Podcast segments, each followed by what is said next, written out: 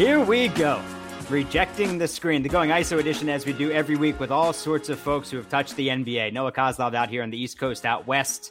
Adam Stanco, our guest today, co creator of Game of Zones, Adam Malamut, who created Game of Zones with his brother Craig. And I was first exposed to them with baseball friends, with Ryan Howard and Chase Utley being a Philly guy. I still have my Howard Utley 06 presidential campaign t-shirt for Howard and Utley, which never worked out. But I guess 10 years later, actually, that probably would have been a better ticket no matter what they were doing on, on the field at that point. Adam joins us to go all over the map. We're going to start with Game of Zones. What happened? A lot happened. I mean, uh, talk about going all over the map. How do I answer what happened with Game of Zones in terms of it not continuing? You mean? Yeah, where to go? Oh, uh, it still lives on the internet, and and you can watch it and experience it via a web search. But uh, as far as where it is going, TBD. Right now, we're we're done with that. We're moving on to new things. But uh, and you can watch all the old episodes and experience all the memes from past seasons. Uh, but for now, it is uh, it's something that we're putting putting on hold. Uh, we feel we wrapped it up pretty elegantly with the whole Jordan versus uh, LeBron versus Jordan situation and uh, the whole epic and we did to that season. So maybe it'll come back in the future, but uh, I get a little nervous that if we do bring it back, it'll be like Fuller House eh, or one of these other disappointing, the new Saved by the Bell or something. No one of those new disappointing things. They bring it back and it's like, oh yeah, this sucks. It's it's brilliant. You know, you know what's so funny? Noah and I have never discussed this. We always try to come with an interesting question to start the podcast, and it's probably the worst idea ever. That that the question we always settle on makes guests most uncomfortable out of all the questions that we have. So I'm going to give you one that I think even tops that, if you don't yes. mind. Adam, yeah, let's we'll go. go. I love and it. We can always restart the record. No, no, no. Let's. I. I uh-uh. my only request is that they get more and more uncomfortable, and by the end, it is like deeply personal unqu- uh, questions about life and and and deep insecurities. So, but let's let's see what we got. Fair. Let's do it. I like that. I want to be on the hot that. seat here confusing. We had, we had, we I love that. We had, we had one asked one time that we asked a question too that just everything went downhill from the very first question. But um, Cherry Hill High, Cherry Hill East High School. You graduate in 2001 in from in New Jersey for people that, that may know. So apparently you're kicked off the newspaper and suspended for drawing an inappropriate cartoon of a commercial art teacher uh, that made the principal laugh. And I'm just curious if, in detail, you could describe what was in said cartoon. Absolutely. Uh, there's no non-disclosure signed with Cherry Hill East when you get suspended. Um, so basically, what happened was the commercial art. My commercial art teacher in high school was also the art editor of the newspaper, and I did comics for the newspaper. And you know, and I had done three years of commercial art, and by the end, for some reason, it just we had we were me and the teacher were falling out a little bit. I think it's because like I was going through puberty and had other things on my mind besides like art and school and uh, maybe wasn't as reaching my potential or as focused or being a, being a jerk or something that you know uh, uh, teenagers are and i handed in an assignment uh, three days late and he gave me a negative 110 on the assignment and like at the time like i'm trying to get into colleges and stuff like that so it's hard to recover when a class has three projects in a, in a semester and you get a negative 110 on one of them, it's, pretty hard to recover from that. Uh, and and not only that, this teacher had done some questionable things. He said some like homophobic type things to kids in the class. So like I already didn't like this guy. And so and after he gave me the negative 110, he said, "Now why don't you go do your nine panel comic strip, which was the next assignment." So I said, "Okay, I'll go do my nine panel comic strip." And I sat back down and I drew nine panels of him having anal sex uh, and uh, also drew him as Tinky Winky. You know, was, it was a commentary on his homophobic comments. You know, and uh, and anyway, kids were laughing at my drawings. I threw them in the trash can. He saw this, but didn't say anything at the time. And uh, then I got called down to the principal's office. He had pulled them out of the trash can. And this may be much more detail for for what you need here, but uh, but anyway, it's so the, the the the the prince the vice principal pulled me down. And I remember he said he said um so he showed me the drawing, said, "You know, I have to suspend you for this." And I was like, "What do you?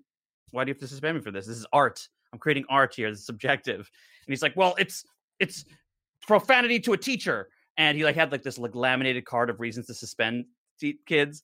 And I'm like, but it's not profanity to a teacher. I never said it to him. I just I drew it and I threw it in the trash. So it's not to a teacher. And he goes, I can suspend you for whatever I want. And then he suspended me, kicked me off the newspaper, all these things. And the final part of the story, which to me makes it somewhat worth it, is when the principal, the guy above the vice principal, I don't know anyone needs that explanation of what a vice principal is, but uh, but when the principal um, looked at the drawings, he was cracking up. He's like, "This is hilarious," but uh, and he, I think he didn't like the teacher anyway. So uh, that was my first foray into re- into uh, truly like shocking slash pushing the envelope cartoons and art uh, that I think I gradually maybe got a little crazier in my early 20s and then slowly, slowly got older and, and more uh, coloring between the lines. By putting it in the trash can in that class, were you deep down hoping that he would pull it out of the trash can and see it? Uh, probably not. I mean, so then why put it in that trash? Still can? some like studious little Jewish kid in Cherry Hill that like didn't want to get in trouble. Right. So Um, why put it in that trash can? Uh, because I didn't know what my. I guess I could. Yeah, you're right. Cause I was stupid. I don't know. Cause I was stupid. Like, I, I, Yeah. I don't really. I don't. I don't. I don't. I have a really bad memory to begin with, and my memory of high school is like, you know, God knows. So who knows? But yes, in hindsight, it wasn't the best uh, strategic move to like crumple it up in a ball and walk it over to the trash can in front of him and like put drop it in there. But I remember he did see that. But I just, I don't, I didn't think he would pull it out. I didn't think he had it in him. So, uh, hmm. What was the well, reaction at home? Uh, what was the reaction? home? So, you know, my parents weren't thrilled at first, but they, when I explained to them that like I was standing up for justice because this guy was a, a dickhead, um, and gave me a negative 110 for no reason. Um, my mom, who you know is my biggest fan and always wants to believe that I'm perfect, uh, she of course uh, took my side and didn't get mad at me. Uh, and then, in fact, was like you know felt like I had been wronged in some way by being suspended because of the uh, the arguments I was making about how I didn't do anything wrong. I threw it out. I didn't say it to him, you know, and uh, and all that stuff. So I could see the case. yeah. Yeah. Yeah. So, So no, I'm saying it was it wasn't some like explosive like kick me out of no, it was it was mostly like I just made my case and it was fine. we moved I on. love it. Thank you for sharing the Sure. that personal story that Yeah. that I know it means a lot to you. I as the three of us, all Philly area kids, Noah mentioned to you off mic uh, before we started this podcast that all listened to 610 growing up. You sort of had to. I know for me, my listening experience at the time was that I, my brothers and and I would just prank them a lot. I mean, that was what we, you know, we'd call up. And I remember at one point there was a, a referee that had gotten punched out by one of the high school players in a, I think, a public league game or something. And all these people are calling how egregious it is. And I mentioned like no one talked about how that fight spurred the team to victory, and the guys were like, "What is going?" You know. so that was that's like what the kind of thing we did at the time. What was your six ten WIP listener experience like? Well, so first of all, I probably didn't real I probably baked in the, your prank calls into my perception of a Philadelphia sports caller that to this day influences uh, cartoon characters Yes. are working on and stuff Yes. like that. So, uh, like I know there's one guy uh, I can't remember the name. It was like Chip something, and it was a Joe Conklin character who'd call in and be like, "Yeah, I'm calling in here from media. Yeah, we got the uh, yeah, I can't believe McNabb, I pre McNabb actually, Lynn Rossi, whatever." Uh, but uh, Conklin, Conklin was the best. Oh no, the he, great, best. great, yeah, yeah. Big. Con- he was he was someone who like to me was uh was was an inspiration. But for me, it was it was about like back then. You know, you didn't have like I had the internet, but the internet was mostly like sneaking down to go on my dad's CompuServe to download porn at that time and stuff like that, or like going on AIM. Um, but like, but for me, like my connection to the world, if I couldn't sleep or something, was like listening to Rob Charry. Uh, who was it? Uh, Paul Jolovich was on late Mhm. at night. Big Daddy Graham, those guys and so like it was it was that that was like my connection to the world to know that other people were awake right now and it would make me feel like you know if i was scared in my room i could listen to that stuff and uh that was you know yeah mm, probably not pre-high school probably was high school too but i want to make it seem like i was when i was really young.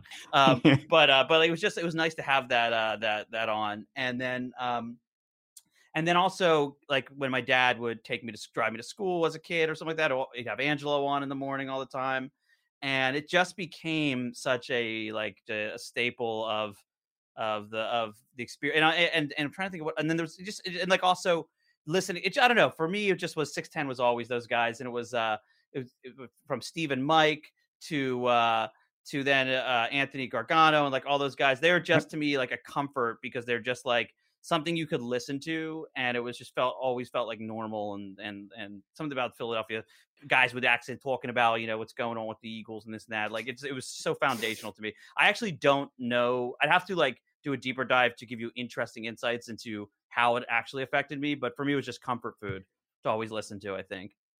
Well, I think that's how I felt too. So I used to to fall asleep every single night to WIP, Right. no matter no matter what was on game or talk show. And I used to have a clock radio on my nightstand, and it like and it played uh, "Here Comes the Sun," which is still my favorite song. But it was like the instrumental of that was the alarm.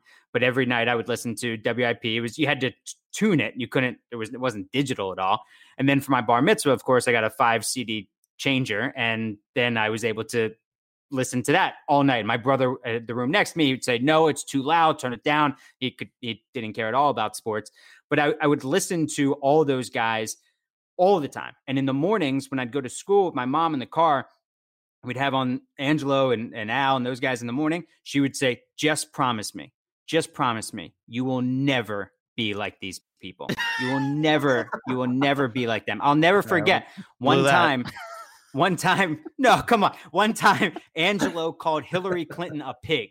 He Oh, called her oh, a pig oh, one- oh, one oh, morning. like that, like that. And yeah, exactly, like that. I thought you meant like a guy talking sports. I- Oh, no, no, no, yeah, no. yeah. Well, I think there's a difference between a guy talking sports and then Angelo Cataldi. Yeah, yeah, yeah. Um, oh, yeah, he's a clown. And she said, These people are disgusting. Don't you ever, ever become someone like that. And now I know she listens to everything I, I do and um, she comments on Yeah. all of the things that I that I say. She lets you know when you're veering into the Angelo zone, to the morning show. Yeah, I guess so. I guess so. I'll Uh, never forget one time Anthony Gargano said, I just got this Foreman grill. Why would anyone need to get married? I can cook now. I don't know why. I don't know why that just It was a different stands out to time. me.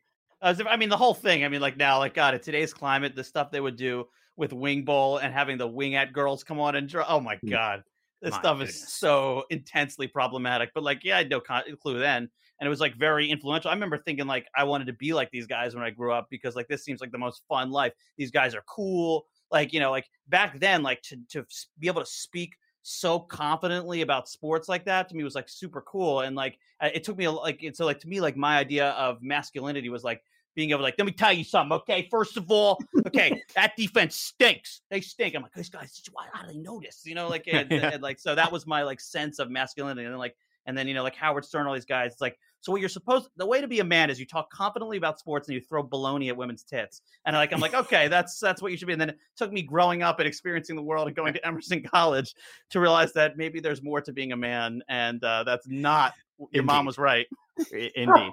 Did uh, you you mentioned Joe Conklin before? And for those, this is very inside baseball. For people outside Philadelphia, don't know who Conklin is. He was uh, a- just a tremendous comedian and would do all these different voices to a T of all Philadelphia sports figures to it to a T. His Andy Reid, when Andy Reid would have conversations with himself in the shower, were all timers. Uh, he would do the same with Bobby Clarke. How did how did Conklin influence you? Uh, you know, yeah, he's like he was like the Frank Caliendo of like the tri-state Perfect, right. area, Yep. and and he did all the accents. And to me, it was just doing bits and and seeing how. I mean, again, this is not something I, I I'm gonna spin off the top of my head how he influenced me because I haven't like sat and meditated on like exactly how he, Joe Conklin has influenced me. But uh, but if I had to guess, uh, you know, we I do a lot of characters that are based on like Philly accent guys. And, and um, you know, my brother and I have, are working on stuff now that has characters like that. And Conklin was the first guy to really show me, you know, like you're getting you're getting the sports radio stuff very straight in a straightforward manner, and then when you see him spoofing it, I can start to see how the ridiculousness and start to uh, you know a little bit. And uh, but also it was also just that he was funny, and my dad like one big thing for me is always making my dad laugh, and my dad's a very different personality than me. He's mo- much more straight laced doctor, and and so like to me like I always try to make my dad laugh. It's just something about he's like my favorite audience, and and Conklin always made him laugh. So I would just observe how he made my dad laugh, and and a lot of what my brother and I do is stuff that we think will make our dad laugh. But like, keep in mind, the stuff that makes my dad laugh is like when the dog in Problem Child Two gets frozen and then kicked in the head or stuff like that. So it's not the most sophisticated humor. did your dad? I don't like to ask yes or no questions, but did your dad laugh when um, you started the Tumblr Bread People hmm. and had like bread farf? Um. I think that my dad uh, didn't laugh because he probably uh, at that time because he's like, "What the hell is my son doing in L.A. Uh, right now?" Um, but with my dad, I remember there's one point of trying to, at some point, it might have been baseball friends and it might have been bread people, where he said to me, he's like, I don't know what the hell you're doing, okay, but just keep doing. Oh no, it was after. Sorry, it was those two things included. I had made a, a music a song that was has since been taken down from YouTube called Red Rocket, and it was just a montage of animal penises with this song Red Rocket over it. And and from that, I got a job working on an animal show for Vin Di Bona a project as a like as a writer. And at that point, after Bread People, my the the, the blog of bread puns and photoshops, and uh, and baseball friends, other things like that, uh, he was just like, I don't know what the hell you're doing, but just keep doing it because it's working for you. I don't even understand anymore. All this stuff seems ridiculous, but you uh, you got to say it's working for you. So so uh, so yeah, he he was at that he had at some point he just gave up trying to give me traditional advice because I was going my own way and it was what started getting me in trouble is was now working for me um i would say. So so yeah but as far as bread people that was that was crazy because that was like one of those tumblers that just went off and went viral and then like became a whirlwind and uh you know similar to game of zones in in a way i just like after you do 350 or like you know photoshops of celebrities as bread and the puns there um it just it's not funny anymore. So and the same thing with, with game describing it though. It's yeah, yeah. It's like it's like oh my god, like if I sit sitting there, you just question like what do you do? Like you like I got so good at photoshopping people's faces with bread, and it's just at some point I'm like I just can't, I just can't do this anymore. Uh, I don't care. I don't like. I, I hit the ceiling. I don't know where I was going. At one point, there was almost a book published. Like the guy who published Obama's book reached out from Abrams Artist and uh, about publishing a book, but it was it was ended up being too much of a challenge because I didn't own the rights to any of the photos or anything.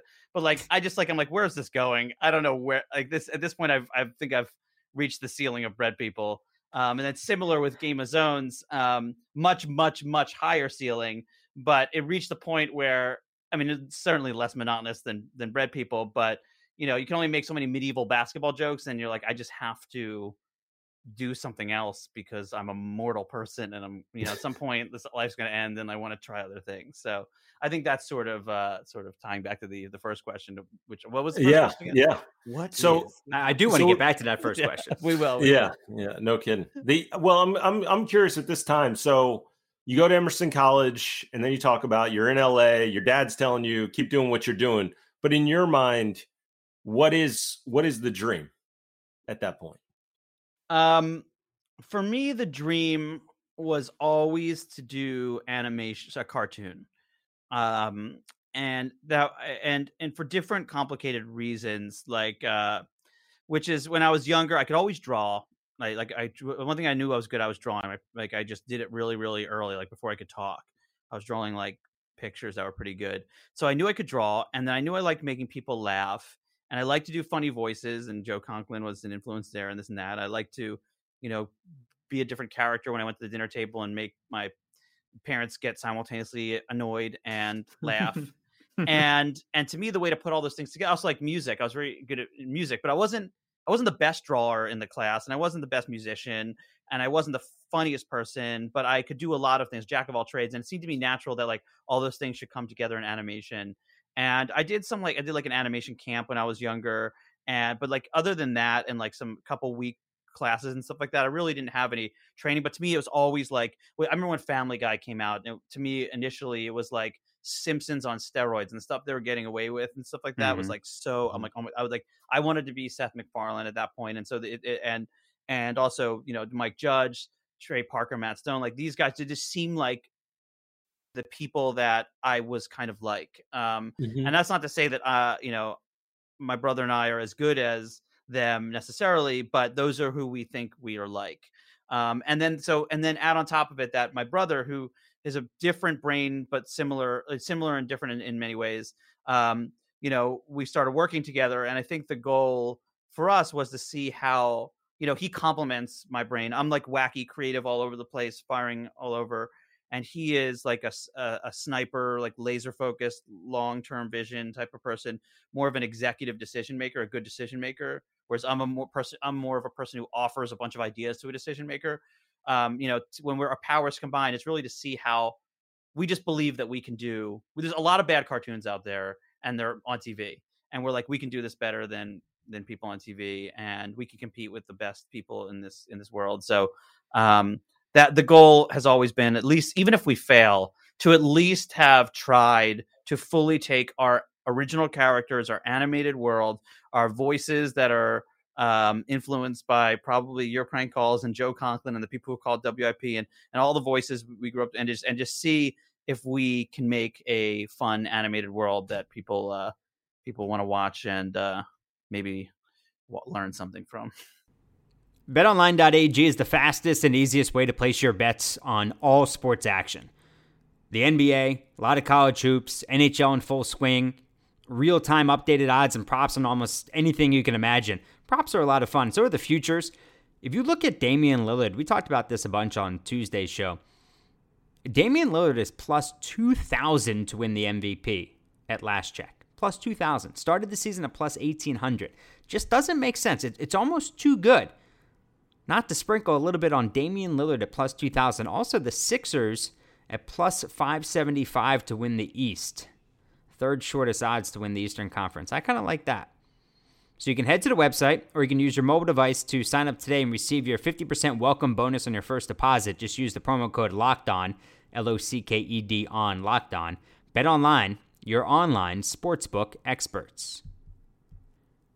We know that you want your sports news, but we also know that you don't have a whole lot of time. So get more of the sports news you need in less time with our new Locked On Today podcast. Peter Bukowski hosts a breakdown of the biggest stories with analysis from our local experts so start your day with all the sports news you need in under 20 minutes. Subscribe to Locked On today wherever you get your podcasts. So, which reality shows were you working on when you left Emerson? Okay, so when I when I left Emerson, I was just like, just got to get a job in Hollywood, anything, you know. And um, and the first job, I, actually, the first job I got was working on Best Damn Sports Show. Period. Back when it was nice. um, uh, what's his name? Arnold, uh, Tim Arnold. What's his name? Tom Arnold. No, Tom, Tom Arnold. Arnold, yeah. and uh, and Kruk and those guys. Chris yeah, it was uh, it was Chris Rose was doing it then. Yeah. Um, John Salley. Yeah. R- John Salley and Rex, not Rex Walters. Rex, the baseball Hudler. Rex Hudler. I think. Rex Walters. Rex yeah. Walters, previous guest on rejecting the screen. Really? Really? Yes. Oh my god! Story. I remember. I remember when the Sixers got him. I was like, "Yo, this guy, this guy's gonna be good." He was fine. He's better than me. Um, go, go but, back and listen to the Going ISO edition of Rex Walters. On oh man, great, excited. great Iverson stories. Yeah. Oh man. Uh, yeah. Didn't think. Uh, man, that's so random. Anyway, uh, uh, but yeah. So I was first at uh, first at Best Damn Sports Show, and that was an inter- and was, did that internship, and that was fine with its own interesting stories. Uh, it got me certainly calibrated to like dealing with celebrities. They had like huge names left and right, like one day Hulk Hogan's there, and then it's Sylvester Stallone, and I'm just standing around. Like that would help. There's one story. This is a real tangent here, but it has nothing to do with anything you guys talk about. But like, I remember I was leaving the Fox lot, and I see this guy, and I'm like, I know this guy. It's one of my accounts. I like just I'm like I know this guy, and I'm like, what's going on, man? We gave each other like high fives, like what's up? And we gave each other a little bro hug. It's like cool, man, good to see you. And we kept walking. I'm like, I know that guy from Emerson, and I'm like, no, I don't. That's Sean from Boy Meets World. I know him from Boy Meets World. I don't know him from real life. Um, but uh, so like that that was a good acclamation to like dealing and living and uh, dealing with celebrities. That was what that was useful for. But anyway, the question was about reality shows. Anyway, I worked Sean. for Fox Reality Channel, which doesn't exist anymore. Um, and uh, it, I was an administrative assistant, so it really not like not the most relevant or interesting stuff, but it was like it was doing stuff like American Idol Extra, which was a show that like wrapped around American Idol. I remember I would go on stage right after American Idol ended and like interview. I wouldn't interview Chris Daughtry, but I would like hold the boom like I was a PA, and mm-hmm. and uh, so I was around a lot of that stuff. And then there was like they did a show called Battle of the Bods, which seems like something that'd be on the morning show on WIP. uh, and uh, and a bunch of like it was just it was a show that repurposed reality shows. Then after after after working there for a while, I worked on a show called uh, Reality Binge, which was basically the the soup for reality shows. I was that was my first job as a writer. Um, and then after that, I worked on a show called World's Worst Tenants. I was a story producer for that, which was on Spike TV. It was about a guy who had like a weird, like bald head, but like just a ponytail sticking out. The his head was, was pooping out the back of his head, and uh, he would kick people out of their houses uh, for not paying rent or something. It was it was really it, it was like a job that didn't exist. Where he was basically like a guy who like was sent by people who didn't like who owned the buildings to to kick people who didn't pay rent out of their apartment. It was like it doesn't exist the job, but anyway, I don't recommend anyone. No one needs to watch that show. Um, just know that I worked on it. Um, and uh, and then I did a bunch of writing and some other things for some kids game shows like Family Game Night, and I would produce games for that show. All the while, I was teaching myself how to animate, and uh, hmm. and you know, to, so I could finally live the what I thought would be the dream. Yeah. Then, how did you land at Kimmel? Okay, yeah, wow. I really appreciate you guys really do great research. This is awesome. Like I love it. Uh it's it's it's nice to actually answer questions that are like uh that are well researched. So thank you. Um uh so I landed at Kimmel because uh a girl that I worked with husband was a TV watcher there. Uh one of four guys who you would just watch TV and try to find clips and if you find a funny clip. It's like the stuff that they find stuff for unnecessary censorship and all the other Kimmel bits that they that Got he shows. It. And I'm like, this is the best job. He was leaving the show, and I'm like, oh my god, this would be awesome. This job. So I I went there, and it was a it was basically a uh, uh, a tryout um, where I would be there for. Uh, I, I don't even remember how long I'd be there for, but um, and I would go and watch. I would be in this. I was in this bullpen with three other guys, and we would watch TV clips. And it's it was really miserable for me, even though it seems like the dream job. But it was like you get paid nothing. It was 8 a.m. to 8 p.m. The guy who produced the the the opening act was really tough on these guys. Like you got to find something and this and that. I got all the crappy shows because they like like draft shows like you would fantasy draft players and like I had nothing to watch for clips. And then I would get yelled at for not finding anything. I don't know if I was being hazed, but it was not a pleasant experience.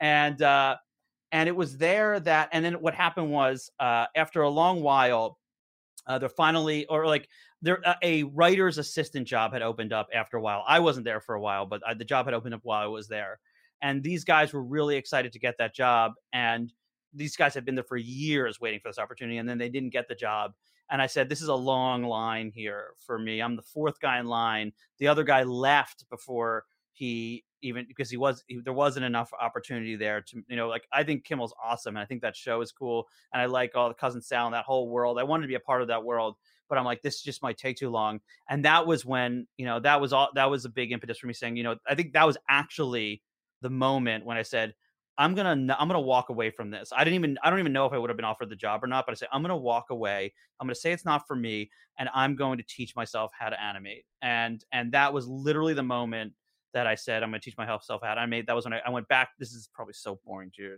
listeners, mm, but not at all. I went, I, I went back all. to Fox Reality and I got a job from being an administrative assistant. This time I was doing like web design stuff because I had taught myself some basic Flash and this and that. And that was then, and then I went on to do the other things I talked about. So I was at Kimmel for a brief time, a few weeks, and it showed me that that traditional writing path might take a take a long time, and I and I might have a shortcut it doesn't mean it was easy. It was it was a hard shortcut to teach myself how to animate, but like I wanted to use my skills because I felt I could bypass some of the traditional paths. I'm curious with the animation, did it end up being harder or easier to actually learn when you're doing the online t- tutorial? I don't remember if it was. I mean, like it certainly was easier than I remember uh, doing. I'd only had experience with some very light traditional animation. I had done uh, summer camp when I was a kid, the animation camp, because my parents knew I was interested in that for four weeks. I did like an animation arts class that was um, when I was like eight years old. That was like, again, you had to draw everything, bouncing balls and all this stuff. Um, and, you know, purely traditional animation. And then I'd also done like an NYU summer class thing. Um, and again, that was all traditional. It was that, that's just brutal. I mean, it is like it takes you the whole summer to do like a feather falling down to the ground and like um and so I and I started to see flash cartoons and I'm like, this is this is definitely something I need to figure. Like, and I was watching other people. I'm like, I got to get in on this. and uh, and so it was much easier because the technology allowed you to do things like without getting into some of the boring technical stuff like it's just it's just much easier um, it's still very laborious and hard and i think much harder than people think i think people can t- always underestimate how hard animation is because it's one of those things that looks super fun and intuitive and easy but you really do have to build everything from scratch but it but but flash and that stuff made it significant the barrier was significantly easier especially also if you could record, I could record audio on my computer and other things that like so it was it was the right time to get in start making stuff on youtube and that sort of thing. When did you first start making money off animation?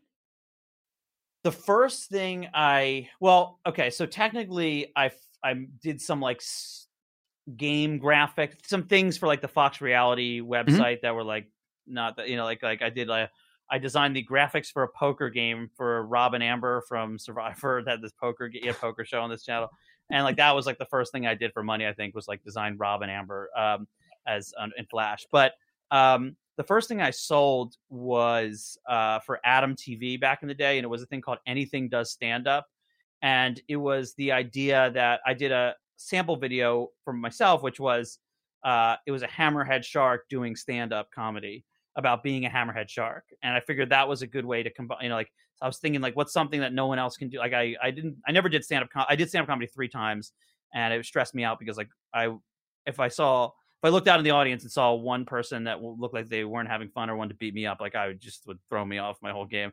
So this was a way to try stand up but not you know do it my way without doing it live and this and that and um so they bought the show anything does stand up.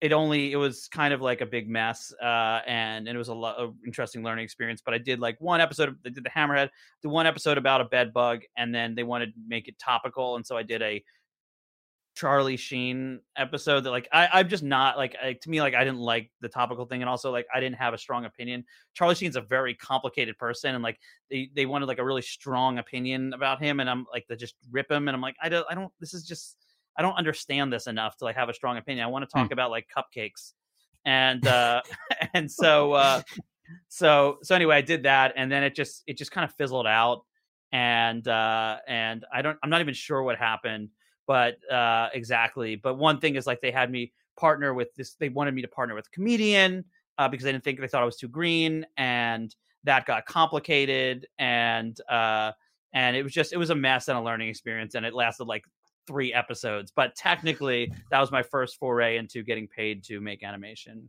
I have so many Game of Zones questions, and this is this is how our conversations usually go. That guest says something, and then we just continue to follow up because what you say makes us want to learn more about it. Mm-hmm. Stand up comedy.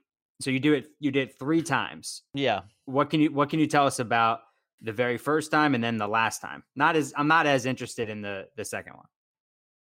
Uh, man i i so i wrote my little thing it was like in la It was a place called the whiskey bend it was an open mic and like i went with all my little college friends so like i was already like i had an advantage to the other people who were like grinded out stand-up comedians trying to do open mics i came with a little pack of friends who were my little support group and they laughed at right, my sure. jokes so yeah. um and i did this i did stand up i can't even remember i had one bit about those truthful bit about like hermit crabs and how i used to like tape cocktail swords to them and have them joust, but it was a bad experience because once they poke each other, they just never come out of their shells again. That's not the, exactly a joke. That's just actually what happened. Um, and uh, and I did had another thing about how like I was frustrated that wasn't that good, but like none of this stuff was good. I was 20, 22, 22 year olds on a shit. Um, but uh, but it was another bit about how I was frustrated that birds didn't know that I didn't want to hurt them, that I just wanted to play with them, and why they have to fly away all the time.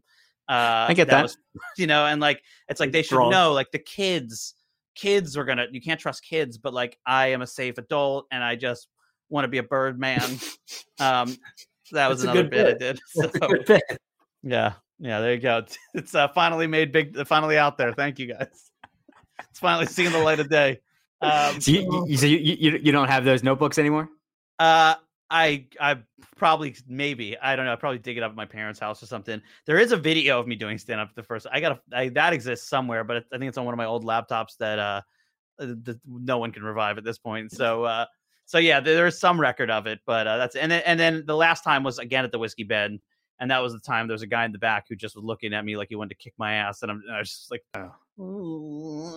that uh that was the end of my career my career as a stand-up because uh clearly if you as when you listen to comedians talk about stand-up you need to have a little bit of uh emotional fortitude and uh, i didn't quite have that yet. I was just like okay i'm done.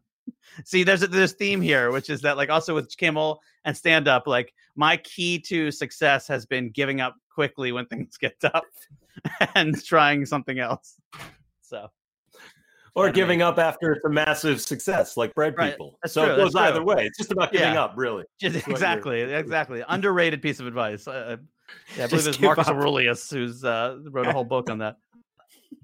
So, yeah, we'll dive into, as Noah says, the uh, the specific Game of Thrones questions. But I'm I'm curious. So that the story goes, you meet with Bennett Spector about, you know, you've told this a bunch of times. So anybody that's read an interview about you, of course, this is what they always ask. And you, you know, you go to Bleacher Report, and and you're talking about your idea for Game of Zones, which originally is going to be a football thing, and then he says, "What about the NBA?" Right.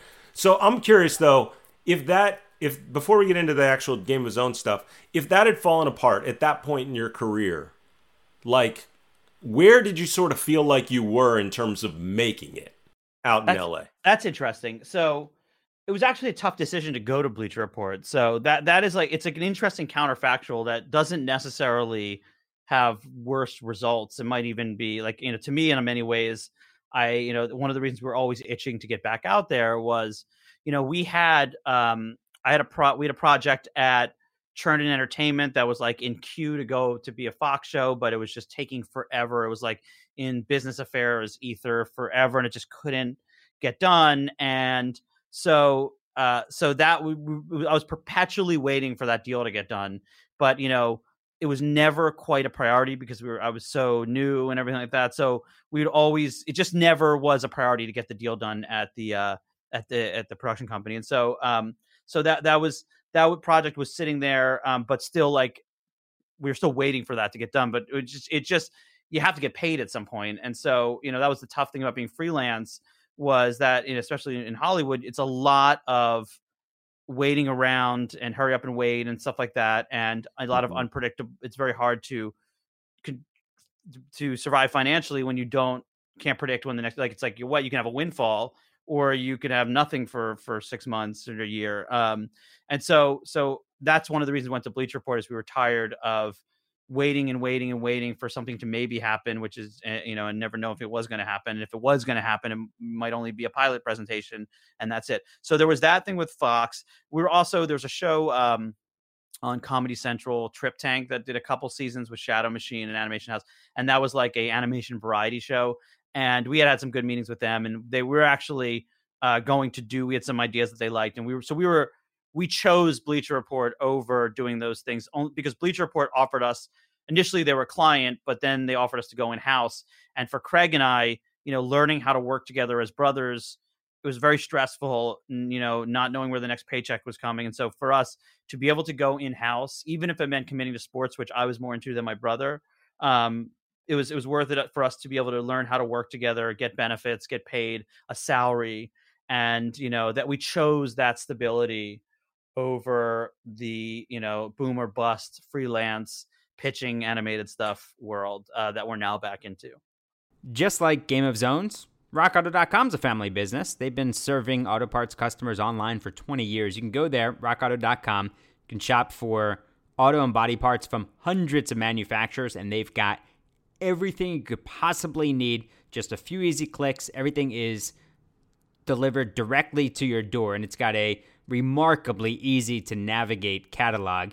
You can quickly see all the parts available for your vehicle. You can choose the brand, specifications, and the prices you prefer. And those prices at rockauto.com are always reliably low, the same for the professionals, the do it yourselfers, and like we like to say about ourselves, the try it yourselfers. So, what's the point in spending twice as much for the same parts? Go to rockauto.com right now. You can see all the parts available for your car or truck. Write locked on in their How Did You Hear About Us box so that they know we sent you. Amazing selection, reliably low prices, all the parts your car will ever need. RockAuto.com. February is Black History Month, and the Locked On Podcast Network is honoring the challenges and success of black men and women in sports with a new series called Locked On Presents More Than the Game.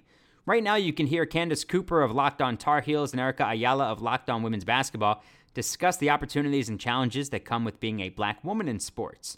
Subscribe to the Locked On Presents podcast feed on the radio.com app or wherever you get your podcasts. All right, so it becomes it becomes a huge success right away. So I've yeah. got I've got a I've got a bunch of questions about the franchise itself. Sure. Which episodes and and you seem like going all the way back to when you were a kid, you like making people feel uncomfortable. So which episodes made BR and Turner most uncomfortable? Uh, so the one episode in particular that made everyone uncomfortable. The, there's one called episode "Bring Out Your Bus," which is wasn't even released uh, as a um, it wasn't even released with the season. It was released on the app only because the executives felt it was like just too negative. Uh, it was like about the Nets, and it was based on the "Bring Out Your Dead, Bring Out Your Dead" scene in Monty Python, and uh, and it was like, and the executives were nervous about opening the season with like just a really bum out scene about the Nets uh, at the time, which is definitely not the uh, current Nets, which are a little more interesting. Right. Um, and, uh, and and so that, that that scene, which you can see, they were like, uh, "That's that. That's not." They they weren't thrilled about that and ended up pushing it to the app. People love the episode. People love the episode. We fought hard, but we lost that up. And so that first episode of the season, which was a Golden Summer, which was the Warriors episode about um, uh, Patrick McCaw running up and down the stairs, reading all the free agent signings. It was supposed to start down in the muds of uh, Brooklyn and then start from the low to the high of, of the Warriors. And there was a nice like symmetry to that. Uh, and then it just became the Golden Summer episode. So that that was one episode um, that they were that they they didn't love. I know that uh, certain people who own the Knicks weren't thrilled about the uh, the Knicks episode we did. well, um, I won't so mention any names. um, so then don't suck. yeah.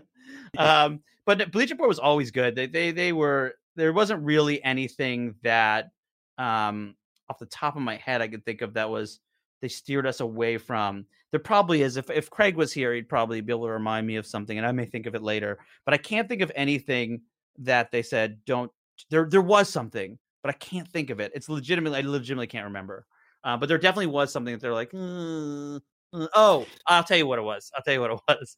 There was one episode. Oh God, I have to try to explain this. So it's not problematic. I'm gonna do my best here. Um, so basically, it was the Wizards discover that, and at the time it was John Wall and Bradley Beal discover that they used to be called the Bullets. Okay, but in this world, no one knows what bullets are. So they find these things they think are guns, which they think are magic wands, and they start going, and they end up like shooting Gortat a bunch of times or something like that. It was something along those lines. But basically, they find guns in our world, and uh, as they learn, they used to be called the bullets, and uh, and they're like, well, let's not. Well, wait, did they say no because of like the Javaris Crittenton Gilbert Arenas guns in the locker room? Oh no, there was there was actually an Easter egg. We're gonna had a good Easter egg for that, but uh, um, no, it was because of uh, not, not, for the Gilbert Arenas thing, not the Crittenton thing. Um, but uh, but uh, the it was it, I think it was just like the guns and the Gun, this, yeah. and everyone was just like, it, it, was, it was just a collective like. Eh. Um, also, we did have like a uh we had a, a ch- oh China also we weren't allowed to go do the China we wanted to do a um a Daryl Morey thing uh, to open the season. I think it was like like the last season actually, or the season before, and uh, and they're like, let's let's not let's not do that because you know we have a partnership with the NBA. It, was a very touchy subject for obvious reasons, mm-hmm. so we didn't do that. But actually, yeah, like our original um, last season, one thing we're thinking about was that like it was actually um, the Chinese basketball league. Like and all the best all stars from that are like the antagonists instead of Jordan and the Dream Team back. It was actually like Jimmer Fredette and like all the dudes over there. Um, Marbury, yeah, yeah, exactly. Starbury and all that So, uh, but that uh, that plot got nixed. Sixers process episode, I think, was like one of the most perfect things that that I've ever seen. And I know you have this affinity for for Sam Hinkie. How much truth to what I've heard that you met Hinkie at a bar at the Sloan conference? Yeah. Uh, f- full truth to that. Um, and so like I yeah, big big Sam Hinkie. I just like I'm very interested in that end of things and like take people taking big swings and trying to like do things that are like like change the way we think about like bending the rules and other things like that's why like people like get frustrated with the way the the Rockets played, you know, for the last few seasons and I was always like interested in that because it was like messing with the game and I think that stuff interesting. And so and I, I like Wait a minute. If you're gonna have a sports take like that, by the way, Adam, you got to come with the Philly accent. If you're gonna make this strong, sweeping oh, yeah. sports take, you got to throw the Philly accent. No, but the Philly accent does not support the Rockets. Philly Philly accent says, "Yeah, that's ridiculous. All they do is shoot freaking three pointers. They, they, they, don't play any defense, man.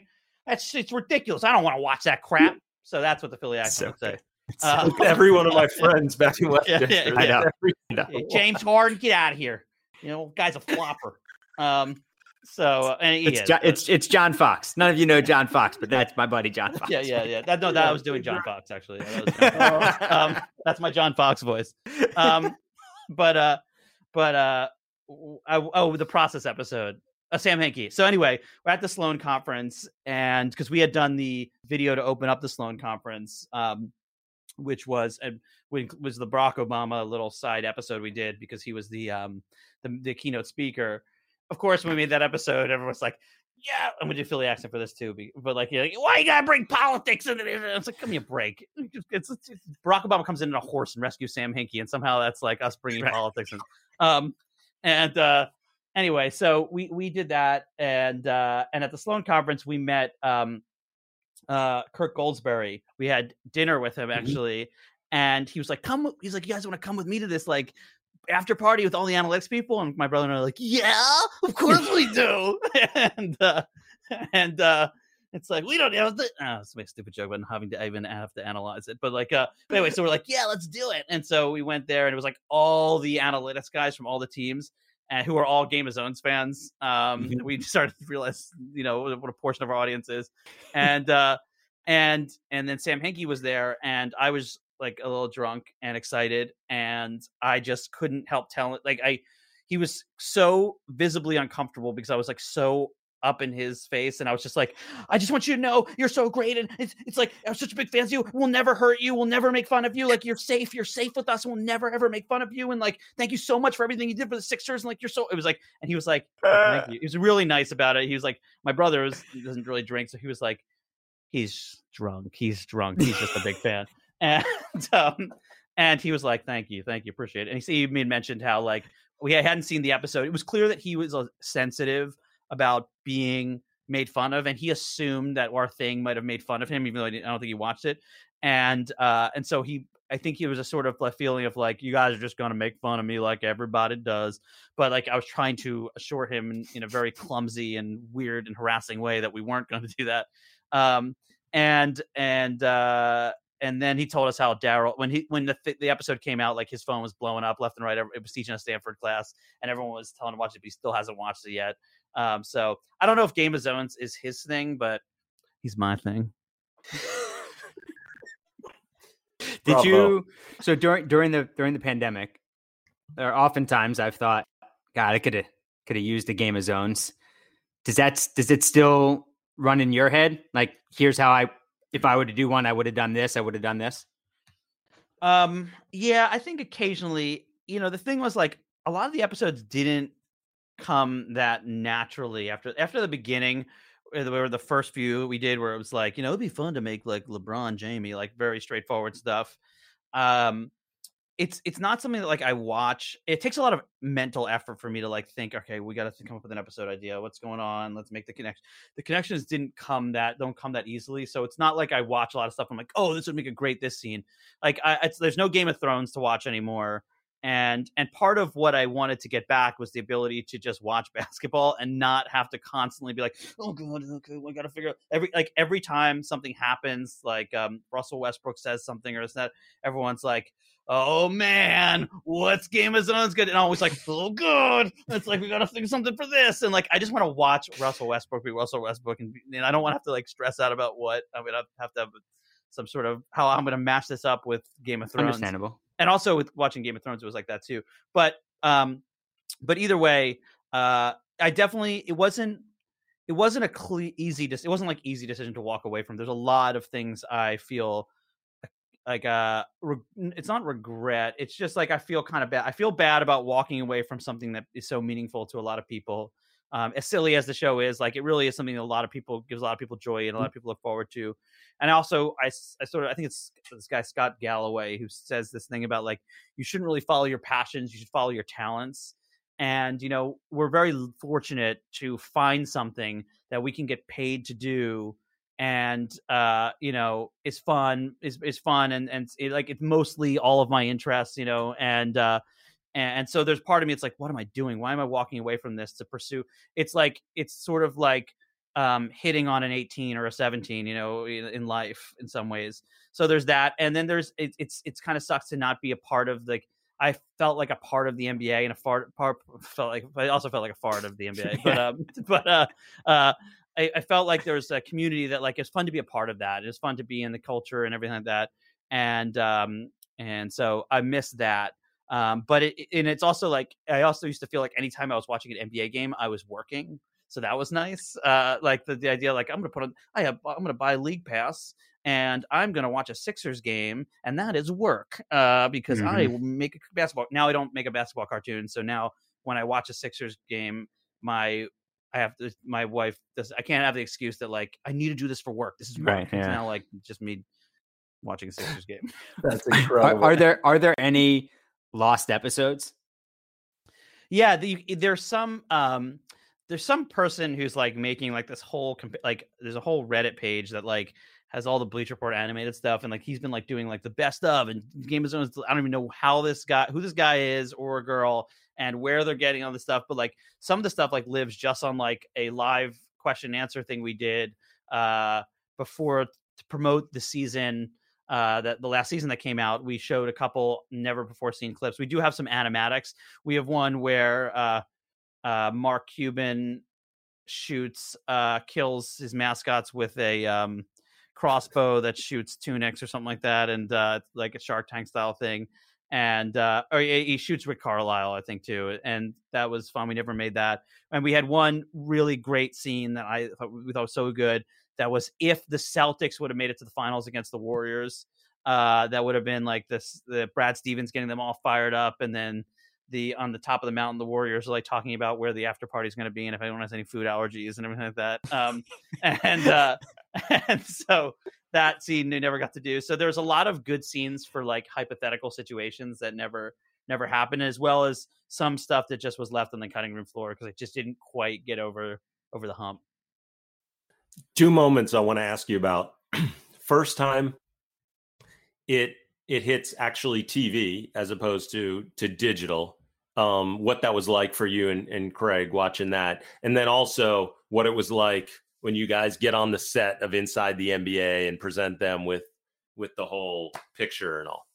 Yeah. Um so that stuff like never stops being surreal. And I know it's like a cliche, but like every time like Ernie mentions like, oh, Game of Zones, those guys are so funny. It's like ah! I like run around like a little kid. I'm just like and like like, like a, and like that like that never gets old to me because uh, especially Charles Barkley growing up, you know, in Philly. Like it's like like he was like the first like he was like Mickey Mouse and like you know he was like he's like a bigger than life figure. So like and I just I'm a big Charles Barkley fan. He's just so funny and like such an original guy. And so like him being a fan of it like w- is super cool. Um, wait, what was the first thing you asked me before about going? Oh, in, the, oh, when being on TV. TV. Yeah, yeah. So so the first time it was on TV was was the first episode we did went viral, and it was actually on like uh that show with Michelle Beadle uh, on ESPN, uh, and that was Sports you worked at ESPN for a little. Yeah, I was on Sports Nation. Yeah, I worked and on. Yeah. And uh, so I'm gonna maybe you had a hand in uh, in getting it on there. So no. thank you. Um, but uh, but that was like super cool. Like that was a freak out moment. Like oh my god, it's on this. It's on here. And uh, and before Game of Zones, Sports Friends actually, we heard that um, that one of the episodes we made about Marshawn Lynch uh, meeting Stephen Hauschka for the first time uh, like the idea was that they never met each other, and then they met on the sideline of a game, and like explained like, he's like, oh hey, how you doing? He's like, I'm the kicker. He's like, oh cool. He's like, I'm the running back actually. He's like, oh yes, beast mode guy, and like that, that and it turned out that Pete Carroll actually showed that at a team meeting to oh, talk cool. about how the team needs to get to know each other better or something like that.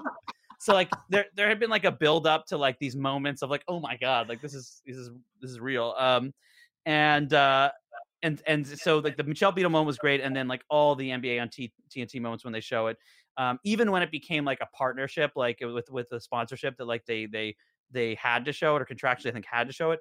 It's they're still huge fans. I know that from meeting them, and it was that was uh, continued to be surreal, and also just like the nice Ernie and Charles Barkley are just genuinely wonderful, nice people. Charles Barkley was so kind to us. Um, Shaq was fine. I think he was in a mood when we met him that one time, but we also did the Steam Room podcast. So like we separately, we, those guys have just always been so gracious. Um, and Kenny, Kenny was nice too, but it seemed like Kenny was more interested in making sure that we ha- got him a painting too, and we handed the paintings to everyone. Um, but, um, but uh, um, and uh, but like when we that whole thing was just crazy because we flew to Houston, and then that was the first, and then Daryl Morey um, was like, "Hey, you got." We happened to text and be like, "Hey, we we had known him casually by just like so on social, just because he was a fan of the thing." And then he asked us. We talked to him on the phone about doing the the thing. We didn't even meet him at Sloan. We we felt like he was like the king of Sloan, and we didn't want to bug him. Uh, but then we just happened to text him say, "Hey, we're in Houston for the game. Good luck or whatever." And he's like, "Oh, come have dinner with me before the this was game six uh, again in that series what that ultimately ended with them missing 27 threes in a row or whatever. Mm-hmm. and so we're like oh my god. And so like we went to we had dinner with daryl morey before this game and then and then at, before the game started he took us downstairs. This is right before the game. We hear d'antoni getting all the rockets pumped up in the locker room and then we're in the film room with daryl morey and he's showing uh, he's putting baseball friends on the tv on the film room because he's like oh i love baseball friends and it was almost like in some ways like he there's so much pressure he wanted to just do mm-hmm. something else before the mm-hmm. game nothing and for us that was a crazy thrill and then to be whisked around after that then like we're then uh, like it's like it's like things like when it rains it pours and it's like you know we spend yeah. most of our time in a little edit bay just arguing me and my brother just arguing about little things and mm-hmm. fighting about all this stuff and like a lot of the secret sauce of what makes something good in my view is like this creative friction where you're just you're just ironing out every wrinkle you know um, and it's and it's very lonely and laborious in this little room and then all of a sudden we're like you know meeting daryl morey and then we're uh, going on tnt and with tnt it's like this massive massive show in, in and it's not like going on tnt at a like you know at a, at a charlotte you know raptors game or something. This is like a, the western conference finals afterwards and we're and we we go up there and it's just no prep it's just like and you're up and we just went up there and like and and they just we just started talking to those guys and we had no training for it or anything like that and uh it was it was just it was one of these things like the lights go on the cameras go on and then you're just there talking to Shaq and Shaq didn't make it any easier by uh you know sitting next to he just seemed like he was like he was he was I don't know if he was doing a bit or whatnot but I I went up there I was like hey I'm like hi Mr. Shaq and I sat next to him and I'm like uh, I made some joke about like like our different sizes, which I'm sure he hears all the time, and uh, and I just felt like I was not like hitting the right notes with him, and mm. uh, and so I was like, it's one thing to be intimidated by like any television host, but when it's like Shaq and it's like a giant guy, and you're sitting next to him and you feel you feel like a hobbit. Like, my, if you look at that that interview, my brother and I look like hobbits next to these guys, and like and and so, but luckily it went. Uh, it seemed to go pretty well, and people people enjoyed our our interview. How would how would Daryl have handled the Game of Zones episode that you wanted to do about the China controversy? Uh, he's fine. He's like he's such a dude. Like he's such a nice, normal guy. I think he would think it was funny and probably say it privately, okay. but never say anything publicly about that. Um, because that uh that uh obviously didn't go great for him when he did that the other time. Um, but uh, yeah. but I think I think he he definitely would think it's funny. We might have even told him that that we were thinking about doing that. Um, so that's yeah, a shame. Yeah, that's a shame that didn't get made. The one the one yeah. that it got made the the custom episode for the Warriors in 2015. Watching that, I tried to I tried to put myself, not knowing you or Craig, but trying to put myself in your shoes, watching the Warriors because you can watch it in the in the split screen. Watching the Warriors watch the episode mm. that you guys made. What was that like? Yeah. Uh yeah, that was like that was another crazy moment. Um you know, and and you know, to I remember when Joe, the guy who uh, was executive at Bleacher Report, who like he's like, hey, send us forwarded us the video. Like we got the video of the Warriors watching it. It was like, oh my god, and to, to watch like all those guys watch you doing their voices and doing like you know you yeah. never know especially like i find celebrities to be incredibly unpredictable as mm-hmm. to how they will react to something luckily the nba most people have all been cool about this and no one has really had a problem with the stuff we've done um, with the exception of uh, one particular owner of the of Knicks and uh and um it won't be named. yeah, and I won't yeah, as you say again. And uh and I think we think TJ Warren subtweeted us once, but like for the most part, like everybody has been cool with it. Uh I totally lost my train of thought. What, what was I talking about? Uh, the, the, custom warriors. Oh yeah, the custom warriors. Sorry. So uh so that when like but they were awesome and like the minute like Steph Curry was like he was like laughing so hard at it and and Clay was laughing, and Steph was like biting his napkin like he chews on his mouthpiece. I'm like, uh, mm-hmm. like it was like felt he was like it was cracking up, and you and they like the whole team. It just made me like the whole team so much more. The culture there was just so like happy and it was it was clearly like a reflection of the culture that they were able to laugh at this and i found that the one thing that makes me cringe though is like we couldn't think of a good joke for bogut so we have him just being like uh, shrimp on the bobby i'm, I'm, I'm, I'm an australian guy and like there's no joke there and so he was like it's when he went to his thing, he was kind of like, um, yeah. So, uh, so uh, yeah, could have done a better job with a Bogut's joke. Can Can you tell the Dolan story? Um, uh, I don't know. I probably can. I mean, no. Okay. I can't. I can't because I probably can, but I have to ask the person first who told me. Um, oh, okay. But I, will just. Oh, I'll, I'll, I'll, here i'll give you and i'll even do i'll, I'll give you a a very light version of it which is uh basically he complained he wasn't thrilled about it he let adam silver know who let the president of uh all of turner know uh and so that was another like oh my god that's so awesome this like all these people um like to us that was like pretty cool um and uh and what we know is that adam silver himself he's like super cool. We thought he, he, they they like Game of Zones there, and especially when we did the Mark Tatum stuff with the uh with the draft, like the the, the league yeah. is cool with it. But technically, they work for the owners, and when he complains, they have right. to like tactically let us know that he wasn't thrilled with it. But everyone else is like, eh, that's just this particular guy. He's a little fussy. uh, but that's basically the gist of Every it. family has one. yeah, exactly. He's oh, ours.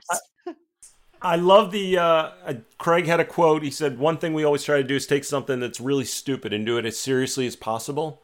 And I and I think it's so amazing that that that plays into so much of the humor that you guys do, especially when it's like a voice that you expect to be one way and then it's played completely differently and it's just it's awesome when that when that hits.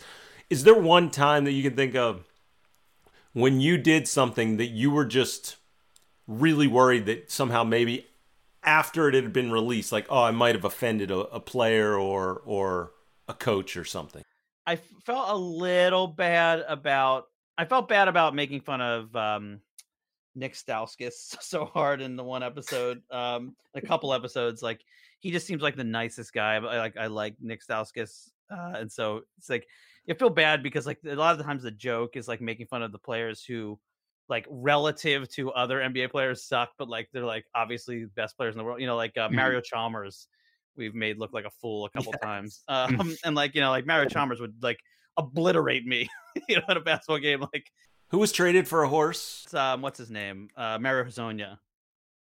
the other Mario. Uh, so uh, so yeah, we, he uh, that was the one I felt bad about trading him for a horse. Like, and it's like, what does he do? And it's like, he's school. What, what does he? What does the horse do? Horse things. What does Mario do? Scores uh three points a game. I'll take the horse. So uh that was pretty insulting. Uh but he was a good sport about it. He like posted someone shared it on his Facebook wall or something like that, and he like thought it was funny, or like at least feigned it on on on Facebook. So uh I um we went after Mark Cuban. I like Mark Cuban, but we went after him pretty hard because uh, at one point he had um he had been someone at Bleacher Report Social posted a Dirk airball with the caption "Dirk Forever," and it was like you know, it was, it was, like, uh, you know, whatever. I, I personally like. I, I, get why, like, who everybody loves Dirk. Why would you make fun of Dirk? Mm-hmm. But at the same time, like, who cares? Um, and Mark Cuban like was so offended by this, and he was like wanted Bleacher Report to take it down, thought it was tasteless and all this stuff. And um and I don't really have a like I get why he wants to defend his players and like and all that stuff, but at the same time, like I was like we wanted to. He went after Bleacher Report pretty hard, and so we're like, can we please make fun of him and make and so we made him like super uh, we made him uh, what's the the woman's name? I can't remember her name. I don't know if you guys uh, the the woman who's in charge of the House of Flowers. I can't. Lady Olenna, Lady Olenna. Uh, and when Nerlens comes to the team, and then he threatens to like, if you ever say anything bad about Dirk, basically, I'll cut out your ribs, um, and something along those lines. So we, you know, but he took it in stride. He was cool about it. Um, everyone's been there's there's there's definitely some other ones. I mean, the the next one uh, we knew we were going in pretty hard there because we were also making fun of uh, some. Uh, we're making fun of uh, the uh, the music, the band, uh, Jim James Dolan's band. Mm-hmm. So like that mm-hmm. was uh, probably like uh, I. I actually I didn't care. To be honest, like I I don't I don't really remember, but when we put that one out, I'm like, yeah, he this might piss him off, but like that'd be cool if he even sees it. So whatever. Um, and also like I didn't care. Um, there's it's it's more the young guys. It's it's less so like the powerful owners and stuff like that. It's more mm. like the people I feel bad for are like the borderline players in the NBA who end up becoming the bigger butt of the jokes because like that's just like the way our comedy works out is that yeah. like the guys who can't shoot or stink, you don't play, are the guys to get get you know, get the real cockneyed voice of like I don't know what all you know they kind of become those guys. And uh, I can't think of any examples at the top of my head though, but there definitely was uh, some of those moments for sure. Like like the bring out your bus one when when when the um when the Bleach Report brass was concerned about it. I'm like, oh my god, this is too mean. This is too mean. Craig was like, it's fine, Adam, it's fine. But I'm like, no, I'm like, I'm like very reactive like that. And Craig is the stabilizing force who's like, this is fine. Um, right. So uh, there definitely were times when I when I was worried about that. I was also worried. This is a little bit of a tangent, but in the um in the Boston Celtics episode where we did like a two minute death of Lucky the mascot. Um, that was one where I thought it was really funny, but uh, people seemed to like be really bored by that part or thought it was like really uh, sad. And so that was one eh, that was one moment when we were not anticipating a little bit of a pushback and we got some pushback. I mean, so like with a two minute long description of a mascot's death. it's funny when it plays out that way. I will say this that it's it like it, it's occurred to me why I I miss it so much. Noah and I have been, you know, on every podcast just ruminating about like the apathy we sort of feel towards sports and the league and college basketball. It, it's just it's almost so hard to get into because so much real life stuff has crept in. And I will say like I do think that that's the part that I miss is that we all take ourselves too seriously and in a way like it's almost needed now more than ever and I don't say that to like I know how difficult the like the work that you guys put in. I'm not saying that it but it is it is remarkable that over time as I watch it, it, it was a great like yin and yang thing for we take ourselves too seriously. We get caught up in analytics. We get caught up in storylines and narratives and getting in arguments with your friends. And then all of a sudden it's like this Game of Zones episode comes out and you're just like, oh yeah, this stuff is hysterical when you really do think about it. Yeah, it's like so dumb to think about the stuff we all like get. You get like that's the thing. It's like it, I definitely noticed that, and that was something that I had to snap myself out of you know, it, one of the reasons it, it got a little more difficult is as we started to become more um, like absorbed into the NBA culture mm-hmm. bubble, you meet more and more people and you become part of the thing and it's you're no longer like some fan just taking jabs at players who cares they're not going to see you know like like you become like start to know people like you know like Tobias Harris is in the uh in the office today and he wants to meet you and now I've met Tobias Harris and so now like I have to think about when I make fun of top you know all those things it became harder and harder um, in that way. But I do think that it is one of these things like people sometimes get so serious about the NBA and this and it's like come on like sometimes you need some of these like reminders that like mm-hmm. it's like like one thing is like yeah people get so mad at when like like when like Nate Duncan did the thing about like uh uh Anthony Edwards stat line it's like it's like people get so offended by that and this and that's like so who cares like yes it was an awesome dunk and he wants to talk about the stat like, like that's what makes so fun like like that everyone sees the nba differently and like uh, you know and like that's okay. Um but yeah we definitely are living in a time when things are taken very seriously although um and i and i but i do think that there's going to be a wave of given how like I think we've just reached a level of in society with like everything going on and you know both on a politics front and um on a on a on a global health front where I think that we're people are just going to be craving some like lighthearted levity and silliness and not taking things so mm-hmm. seriously because like I know for one like you know I spent the last 4 years with under Trump like so oh god what you going to do next and it's like oh this fucking idiot like and it's like it's like in like I've like it's I I've been in such a so intense and so tight for so long and I think we've all been really tight for so long and I I think that I'm hopeful that a part of this like roaring 20s that people say we might happen once we get it will be like people everyone just loosening up and laughing together and being silly and being able to make fun of each other again. All right so then how are you participating in this? What are you going to do for us? Um uh so what we're well I, it's not up to us it's up to the executives and the buyers who whether or not they want to let us do this but uh but you know right now my brother and i are have a concept that we're working on and uh, we're partnered with a production company and we are in the process of preparing it to go uh, pitch to buyers.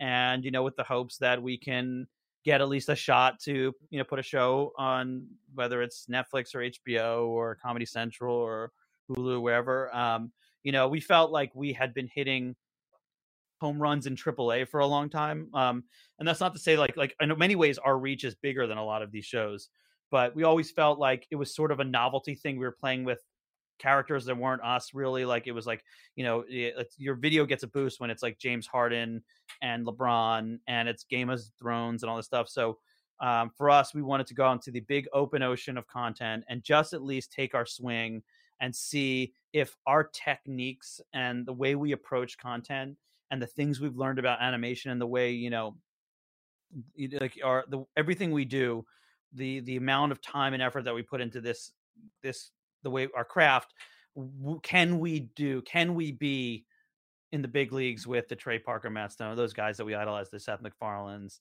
and the uh, the Dan Harmon guys and all, all those folks. Um, and uh, Justin Roiland's. And so, so for us, like that's we're working on that now, but it's a very long process and especially for Craig and I, you know, like uh, uh, you know, a lot of people when they go out to develop television, they have a lot of irons in the fire and they're pitching and they're left and right.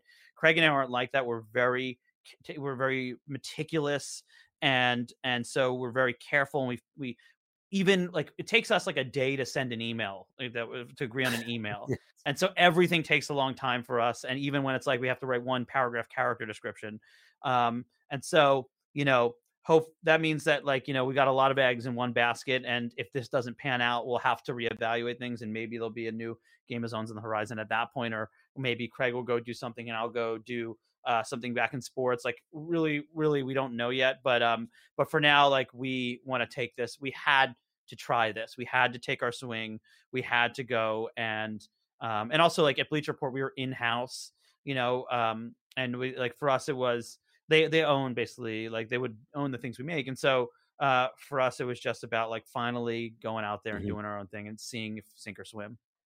So w- when you guys parted ways it seems like it came from you guys saying we we need to move on. Have they said if you want to come back and do it again you're welcome?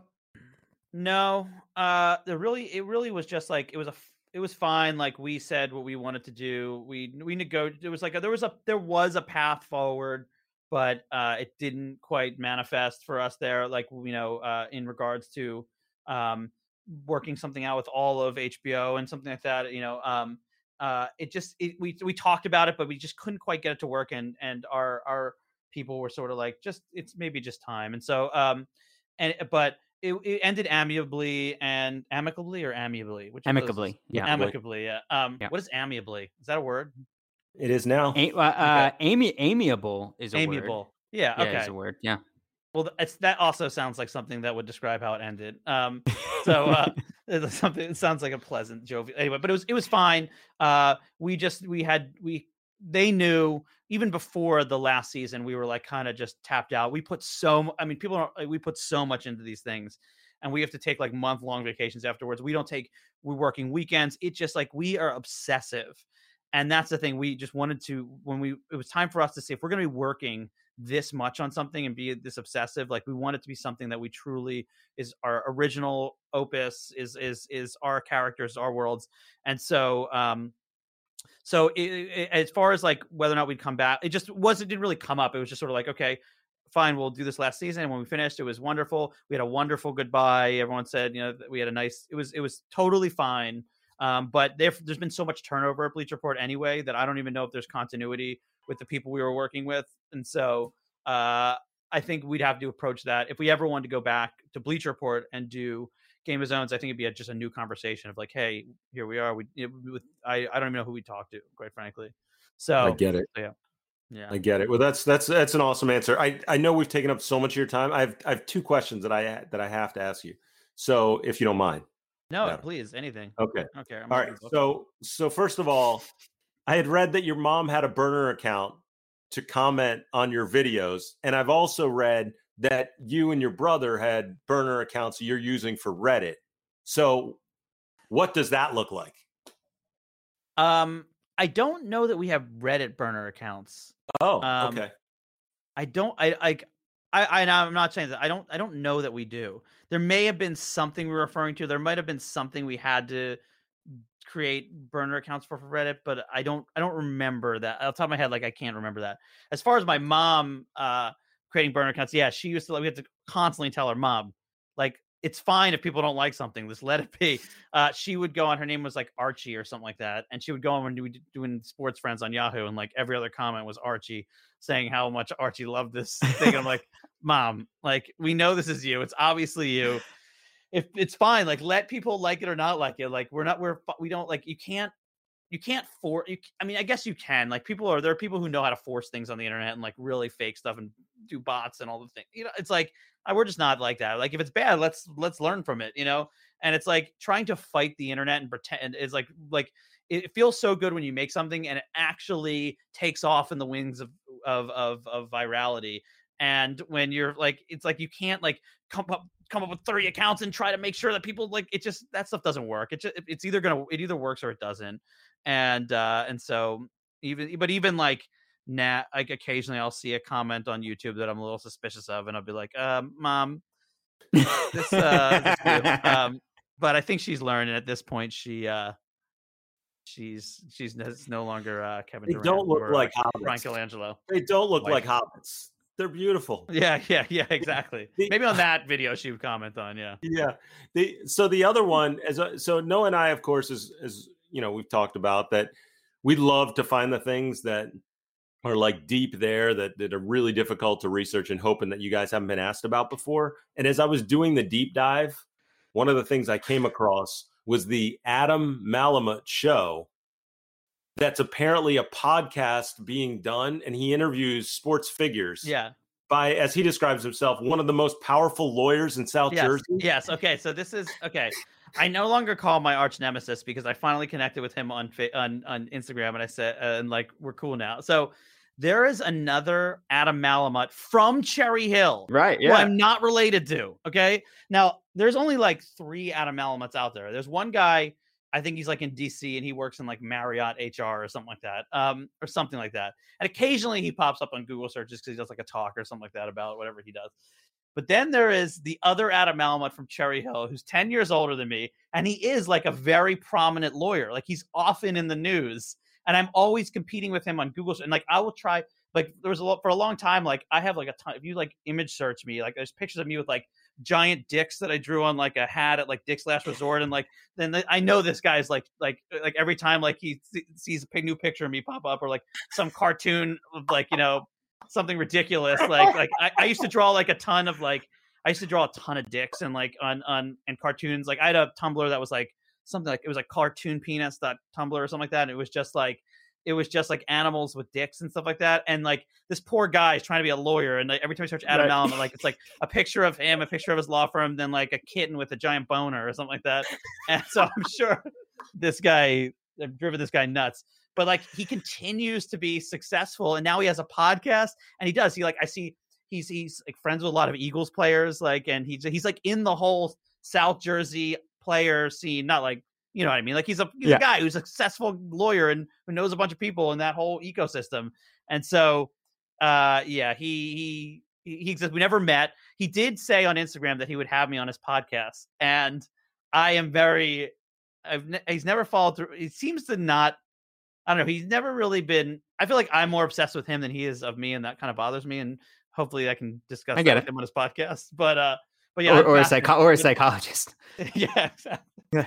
but to me, I just uh this guy uh has been like just like it's very confusing. Like he looks he doesn't like he looks enough like me. Like he looks like I could look in 10 years if I made certain decisions in my life. And like and so the thing is like like it's enough like me that people might be confused like is that him? Like it, and he's from Cherry Hill.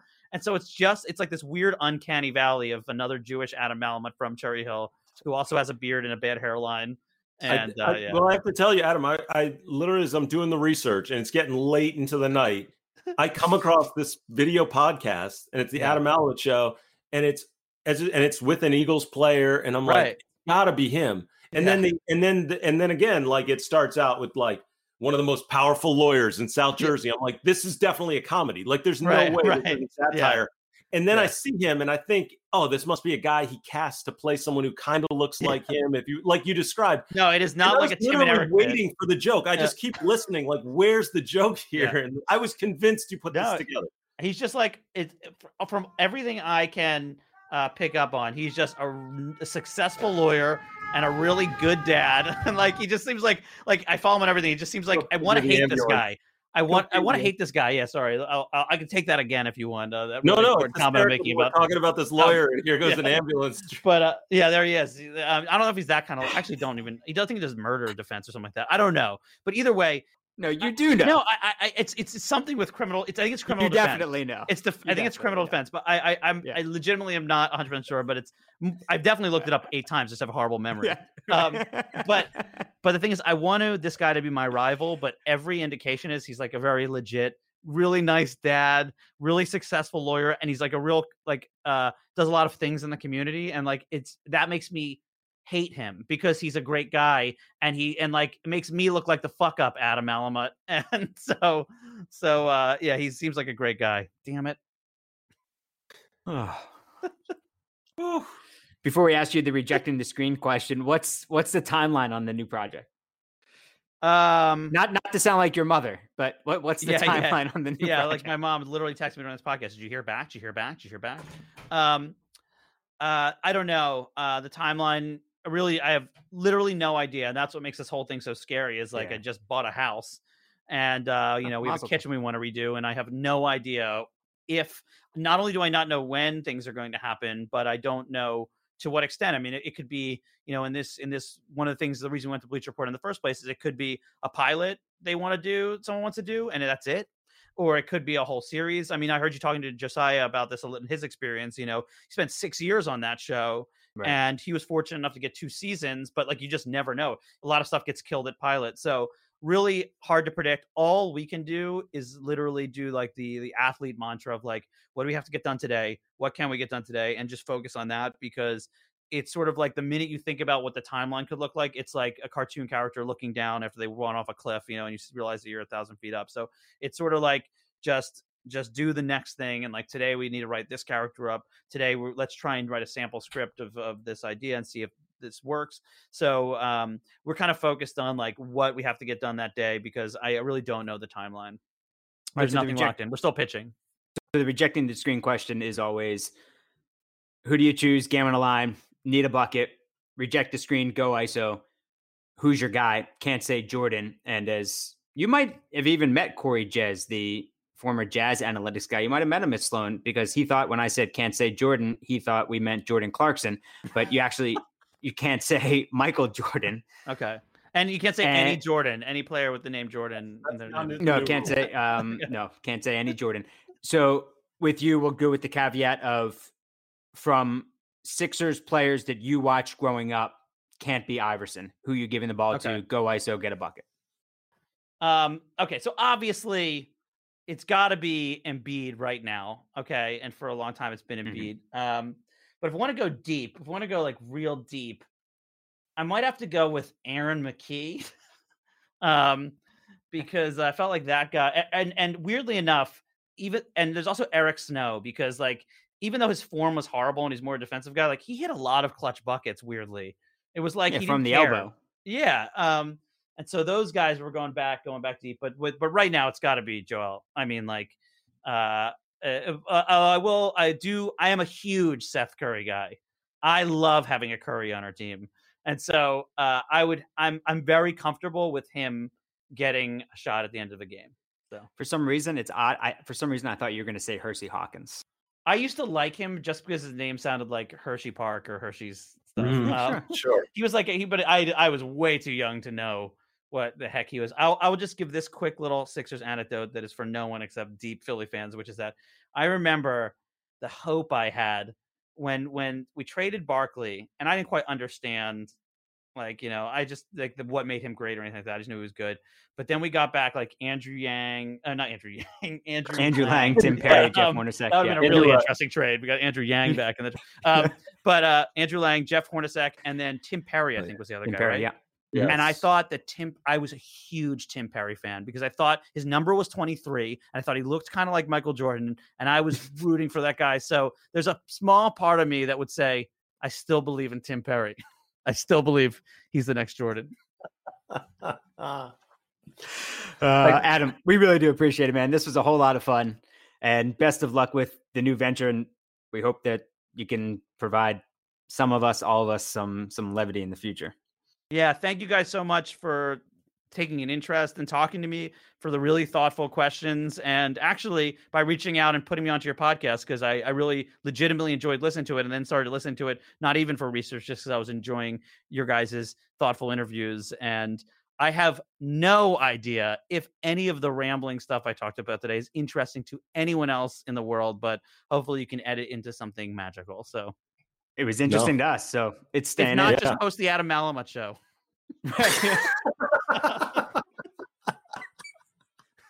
or get him, get him on, and have him beat me. Yeah, that was a ton of fun. Another one. I'd never talked to Adam before, and it was awesome. Awesome. I, I, I needed those laughs.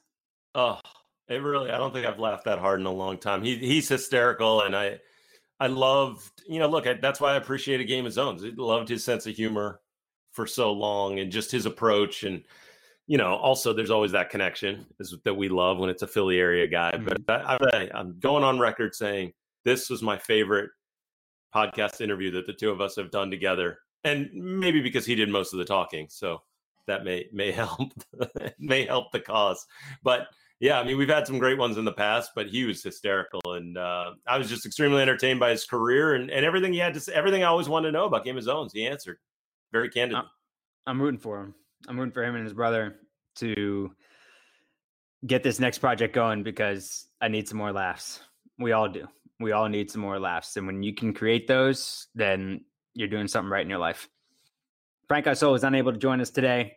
We can check us out on Instagram, though, at rejecting underscore the underscore screen. Adam's on Twitter at Naismith Lives. I'm at Noah Coslov, C O S L O V. Here's what else is going on on the Locked On Podcast Network. Locked On NBA, the national show, five days a week. Hollinger and Duncan, John Hollinger, Nate Duncan. Locked On Fantasy Basketball with Josh Lloyd, also a guest on Rejecting the Screen. And Chad Ford, also a guest on Rejecting the Screen. Chad Ford's NBA Big Board, all things NBA draft. Adam, thanks, pal. You are the best, and so is the other Adam Malamut.